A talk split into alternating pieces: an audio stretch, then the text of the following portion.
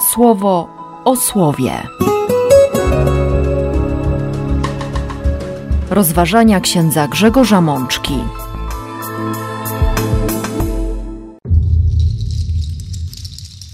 Dwudziesta szósta niedziela zwykła, rok B. Z księgi liczb. Nie ulegaj mi tu zazdrości. Kto mógłby się sprzeciwić, aby nawet wszyscy z ludu byli prorokami?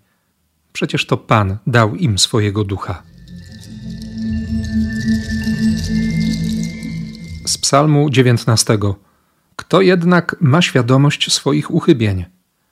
Dlatego oczyść mnie z tego, co we mnie jest ukryte.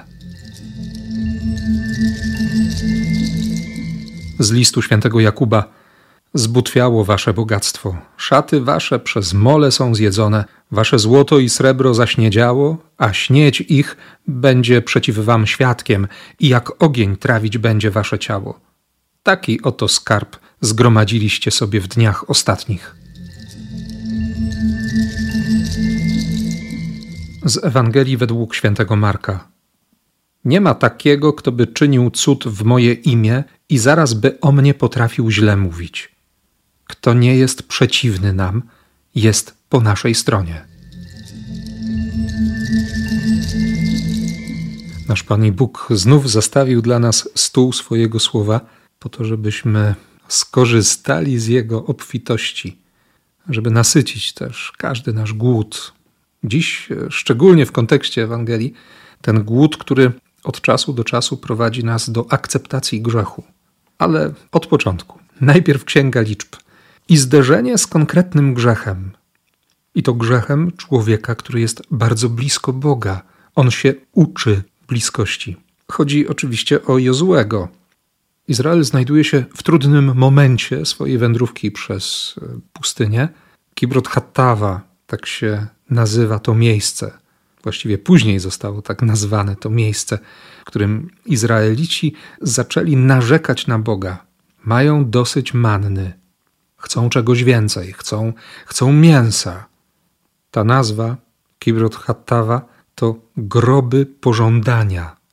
I właśnie tam, w centrum tego grzechu, jakby w samym tyglu oskarżeń, nienawiści, narzekania, Bóg mówi: Przyprowadź ludzi do namiotu, siedemdziesięciu mężów wziętych ze starszyzny Izraela, których znasz jako starszych i naczelników ludu biadoliliście do Pana, będziecie jeść mięso. I rzeczywiście Mojżesz zgromadził sześćdziesięciu ośmiu mężów. Dwóch nie przyszło. I Bóg na tę siedemdziesiątkę, zarówno zgromadzonych przed namiotem spotkania, jak i dwóch, którzy zostali w obozie, i na Eldada, i na Medada, wylał swojego ducha. Zaczęli prorokować, czyli zaczęli mówić o rzeczywistości widzianej przez Boga.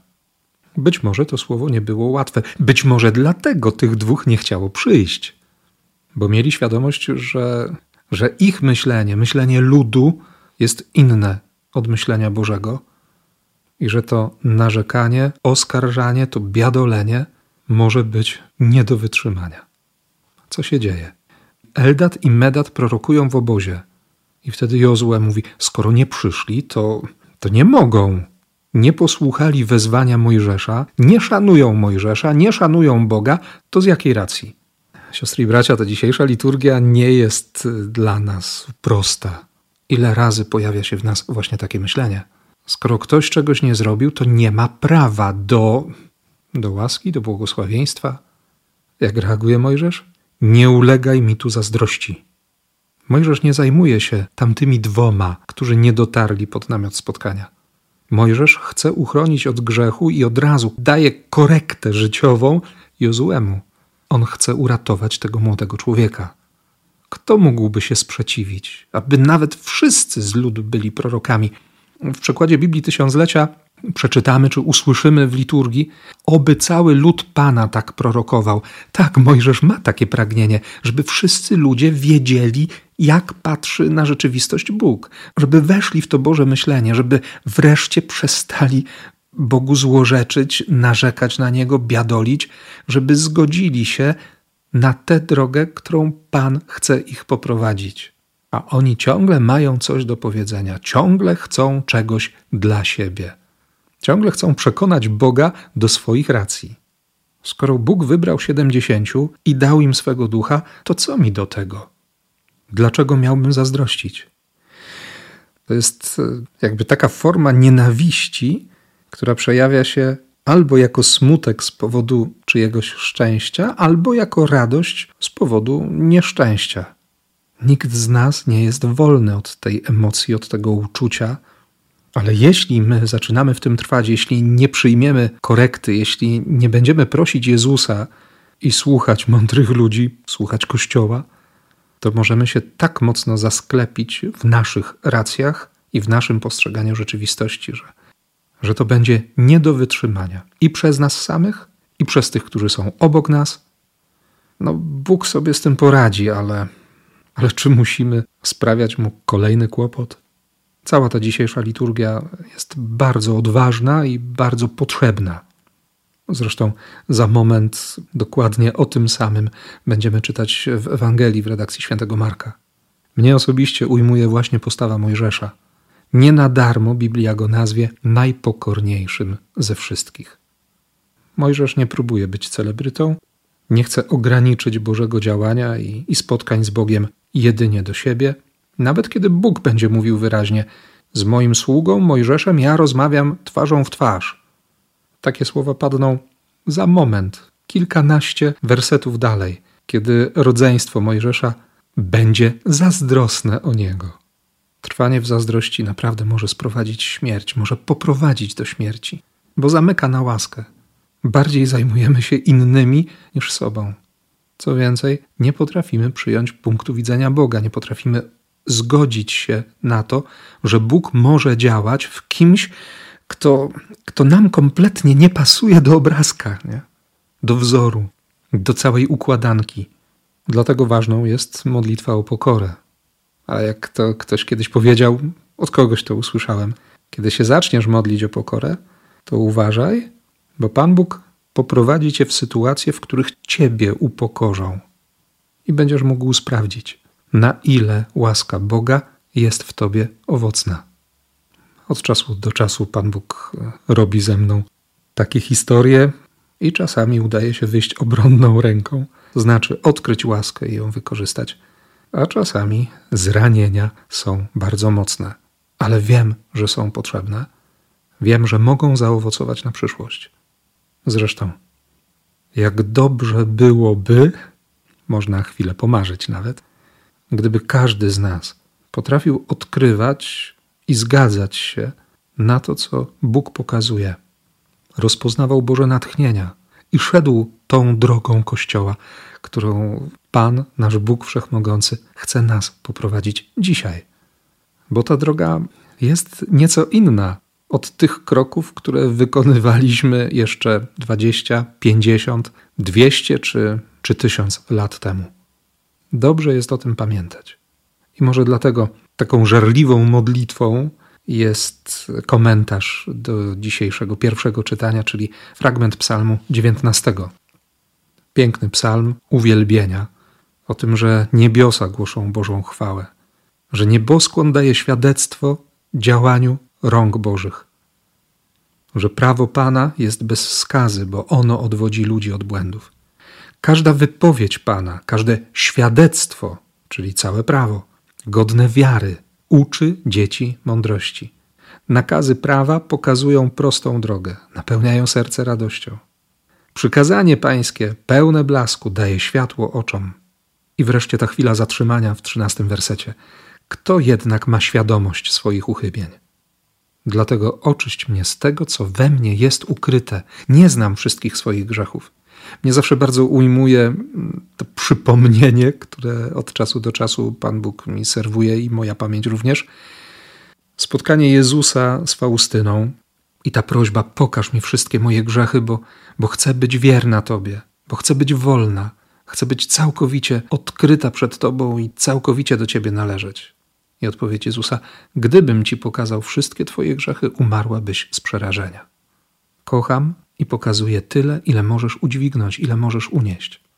Bóg nie daje nam więcej niż potrafimy dźwignąć, a tak naprawdę Bóg nie daje nam większej świadomości grzechu niż łaska, która uprzedza to wszystko, którą możemy rozpoznać, którą przyjmujemy i którą chcemy wykorzystać. Nie znamy wszystkich swoich grzechów, ale prosimy o to, by On, On nas oczyścił z tego, co w nas jest skryte. I nie chodzi o to, żeby teraz uprawiać jakiś ekshibicjonizm wewnętrzny, żeby na forum wobec sióstr i braci opowiadać o, o, swoich grzechach, czasami nawet chwaląc się albo licytując, kto, kto więcej, kto miał gorsze życie, albo z założonymi rękami czekać, aż wreszcie przyjdzie łaska, no bo, bo przecież jestem tylko biednym grzesznikiem, w związku z tym, jeśli łaska nie przyjdzie, jeśli jej nie rozpoznam, to, no to trudno, to będę grzeszył. Oczyść mnie z tego, co we mnie jest ukryte. Chroń przed wszystkim, co nieprzyjazne. Jeśli to wszystko mną nie zawładnie, pozostanę bez skazy i będę oczyszczony z wielkiego przewinienia. Jest prawdą o nas, żeśmy grzesznikami, jest prawdą, że jesteśmy zaproszeni, by dzięki łasce, zmagając się z grzechem, wybierając błogosławieństwo, wybierając bliskość Boga, wybierając Jego spojrzenie, jego postrzeganie rzeczywistości, zmieniać swoje życie. Zmieniać myślenie, metanojetę. Nawracajcie się, czyli zmieniajcie myślenie. Chcę inaczej myśleć. I owszem, od czasu do czasu Bóg, nawet w grobach pożądania, w samym centrum mojego grzechu, moich pragnień, których nawet nie nazywam grzesznymi, będzie dawał łaskę. Powie, jak jest. I to będą okazje, bym przyjął, bym przyjął Jego słowo, bym przejął się Jego słowem. Żebym nie podchodził do konfesjonału mówiąc: Nie mam grzechów, nikogo nie zabiłem, nikogo nie okradłem, jestem dobrym człowiekiem. Tylko prosił Boga, by, by odkrył przede mną moje serce, bym dzięki Jego miłości, dzięki Jego pragnieniom, stawał się naprawdę innym człowiekiem. Bym, nawiązując do obchodzonej w piątek rocznicy poświęcenia Kościoła Katedralnego i tych tekstów, tych e, słów, które nam przypominały, że, że jesteśmy świątynią Boga, bym rzeczywiście był pięknym mieszkaniem dla łaski, dla miłości, dla miłosierdzia, dla ducha, ducha świętego. Bo o tym nam również mówi list apostoła Jakuba bogaci. Bogaci, którym bogactwo zbutwiało, szaty zostały zjedzone przez mole, srebro i złoto pokryło się śniedzią, taki skarb. Absolutna beztroska, a jednocześnie zatrzymanie wypłaty robotnikom. Zgorszenie. Zgorszyć to uczynić gorszym. Kiedy ludzie mogą mnie przeklinać za niesprawiedliwość, za chciwość, za za wiele, wiele różnych grzechów. I tych, które mam, i tych, które mi się tylko przypisuje. Ale myślę, że święty Jakub sięga o wiele głębiej. Nie tylko do tych, którzy mają bogactwo materialne. Można nieraz zazdrościć i, i gromadzić, i kolekcjonować łaskę, relacje, być ciągle zadowolonym z siebie i, i zamykać serce w swego rodzaju samouwielbieniu być bogatym od pochwał, od słów, pragnąć tego, gromadzić, zakłamać rzeczywistość, bo bycie pokornym to bycie prawdziwym.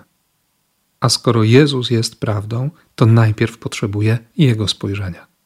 Spojrzenia, które mnie nie potępia, spojrzenia, które mnie wydźwignie ku górze, ku niebu, poddźwignie mnie z każdego grzechu, wyrwie mnie z mojej śmierci. Spojrzenia, które mnie nie potępi, które się mną nie zgorszy. Potrzebuję prawdy o sobie, prawdy wypowiedzianej przez Boga. Czasami Bóg zrobi to bezpośrednio, czasami posłuży się ludźmi albo wydarzeniami, ale ostatecznie we wszystkich tych sposobach pokazania prawdy chodzi o to, abym tę prawdę poznał i abym często długą, ale jednak przeszedł konkretną drogę, by, by tę prawdę przyjąć by się na nią zgodzić, by się nie biczować z jej powodu, ale wykorzystać łaskę, która jest związana z prawdą. Poznacie prawdę, ona was wyzwoli. Będzie wyzwoleniem, będzie uwolnieniem. I oczywiście chodzi o odpowiedzialność za tych, którzy nas podziwiają, którzy, którzy liczą się z naszym zdaniem albo liczą na naszą opinię. Można łatwo uczynić gorszym, zgorszyć kogoś, kto, kto się opiera na naszym zdaniu, na naszym postrzeganiu rzeczywistości, kto przyjmuje też często nasz punkt widzenia. Potrzeba ogromnej odpowiedzialności, potrzeba pokory, by nie stracić zbawienia, by nie okazało się, że tak bardzo będziemy żyć w kłamstwie na temat Boga, świata, ludzi i w kłamstwie na swój temat. Często będziemy mijać się z prawdą, że, że nie zauważymy Boga, że po śmierci się z nim miniemy. To mało optymistyczna perspektywa, ale skoro Biblia o niej mówi, to warto dziś też o niej pomyśleć. A prawdą jest, że nasz Pan i Bóg chce nas od tego uchronić. I o tym nam mówi dziś wydarzenie opisane przez świętego Marka w dziewiątym rozdziale od 38 wersetu. Przybiega Jan, umiłowany. Nauczycielu, zobaczyliśmy kogoś, jak w Twoje imię usuwa demony. Zabranialiśmy mu więc, bo nie chodził z nami. A Jezus zmienia kierunek spojrzenia. Jemu nie zabraniajcie. Nie ma takiego, kto by uczynił cud w moje imię i zaraz by o mnie potrafił źle mówić. Bóg naprawdę nie ogranicza się w dawaniu łaski. Nie jest jedyną słuszną formą pobożności ta, którą lubię, ta, w której się dobrze odnajduję. Tak, mam ją poznać, mam się nią dzielić z innymi, mam pokazać życiem, jak ona wpływa na moją rzeczywistość, jak ona pomaga mi wybierać łaskę, wybierać drogę Bożą, stawać się bardziej kochającym i bardziej miłosiernym dla sióstr i braci, ale to nie jest jedyna słuszna droga. Ktoś może patrzeć zupełnie inaczej, ktoś inny może się odnaleźć w zupełnie innej formie pobożności, może mieć kompletnie inną drogę do umocnienia, do odkrycia, do piękna relacji z Bogiem. Kto nie jest przeciwny nam, jest po naszej stronie. W innym miejscu Jezus powie: Kto nie jest ze mną, jest przeciwko mnie. I te dwa zdania wcale się nie wykluczają. Jezus pokazuje szeroką perspektywę działania błogosławieństwa, działania Ojca, miłości Ojca, która na różne sposoby rozlewa się we wszystkich ludziach, na wszystkich ludzi. Ale pokazuje też bardzo wyraźnie, że jeśli ktoś szuka tej miłości poza Bogiem i nie chce być z Nim, nie widzi swojej przyszłości w relacji z jedynym Stwórcą i Panem Wszechświata, to odrzuca życie. A chyba tego nie chcemy. I dalej Jezus będzie kontynuował ten temat. Zmienił kierunek myślenia Jana. Jeśli Twoja ręka, jeśli Twoja noga, jeśli Twoje oko to odetnij. Tak, my wiemy, między innymi z listu do Hebrajczyków, że słowo Boga jest jak miecz. Tyle, że my często tego miecza używamy przeciwko innym. I do tego będziemy podpierać się Ewangelią w redakcji świętego Łukasza, momentem spotkania Symeona z Józefem i Maryją, i tym błogosławieństwem wobec Maryi. Oto ten jest przeznaczony na powstanie i na upadek wielu w Izraelu i na znak, któremu sprzeciwiać się będą. I często mówi się znak sprzeciwu. Nie, znak miłości, której się sprzeciwiają. Słowo Boga jest przede wszystkim słowem miłości. Owszem, niekiedy bywa rozgrzane do czerwoności albo i białości i tnie, ale najpierw chce odciąć mnie od grzechu od takiego grzechu, który już uznaję za, za moją trzecią rękę, trzecią nogę czy trzecie oko, albo którąś z kolei część mojego ciała, bo tak bardzo się zrosłem, tak bardzo się przyzwyczaiłem. Przecież tego się nie da zmienić. Przecież Pan Bóg już chyba przymknie oko. Trudno zadać cios swojej chciwości, swojej pysze, swojej porządliwości. Łatwiej wymachiwać tym mieczem i grozić nim innym, czy aby na pewno o to chodzi? Jezus naprawdę zaprasza nas do tego, żebyśmy zmierzyli się trochę z tym wewnętrznym napięciem, które wywołują Jego słowa, i żebyśmy poszli o krok dalej. Pozwolili się uwolnić. Patrzyli na tych, którzy nam pokazują tę drogę, którzy są świadkami takiego uwolnienia, takiego wyboru miłości. Dzisiaj ksiądz biskup ordynariusz będzie nas zapraszał w swoim liście pasterskim, byśmy w taki sposób spojrzeli na świętego Józefa. Każdy z nas może być takim świadkiem. Każdy z nas może zaświadczyć, że zależy nam na Bogu. I że wtedy, kiedy, kiedy przychodzi pokusa, kiedy przychodzi grzech, kiedy łasi się gdzieś tam pod naszymi stopami, kiedy jesteśmy kuszeni do tego, by, by Boga odrzucić, by Boga zostawić, to tego nie robimy. Bardziej wierzymy Bogu niż sobie. Chciwość, pycha, porządliwość, zazdrość i wiele, wiele, wiele innych grzechów. Prośmy dzisiaj o doświadczenie prawdy, o łaskę prawdy. O to, byśmy byli prawdziwi i żebyśmy prawdziwie spoglądali na świat. Niech nas łaska Boga jego miłosierdzie uwalnia od wszystkich naszych grzechów i pozwoli nam z uśmiechem spojrzeć na nasze siostry i naszych braci, choćby podczas Eucharystii, nawet na tych, z którymi nam trochę nie po drodze, którzy myślą trochę inaczej, którzy modlą się jakoś inaczej. Prośmy dziś Boga o tego ducha prorockiego, o tę umiejętność spojrzenia na życie Bożymi oczami dla każdego z nas. Niech tak się stanie. Amen. Słowo o słowie.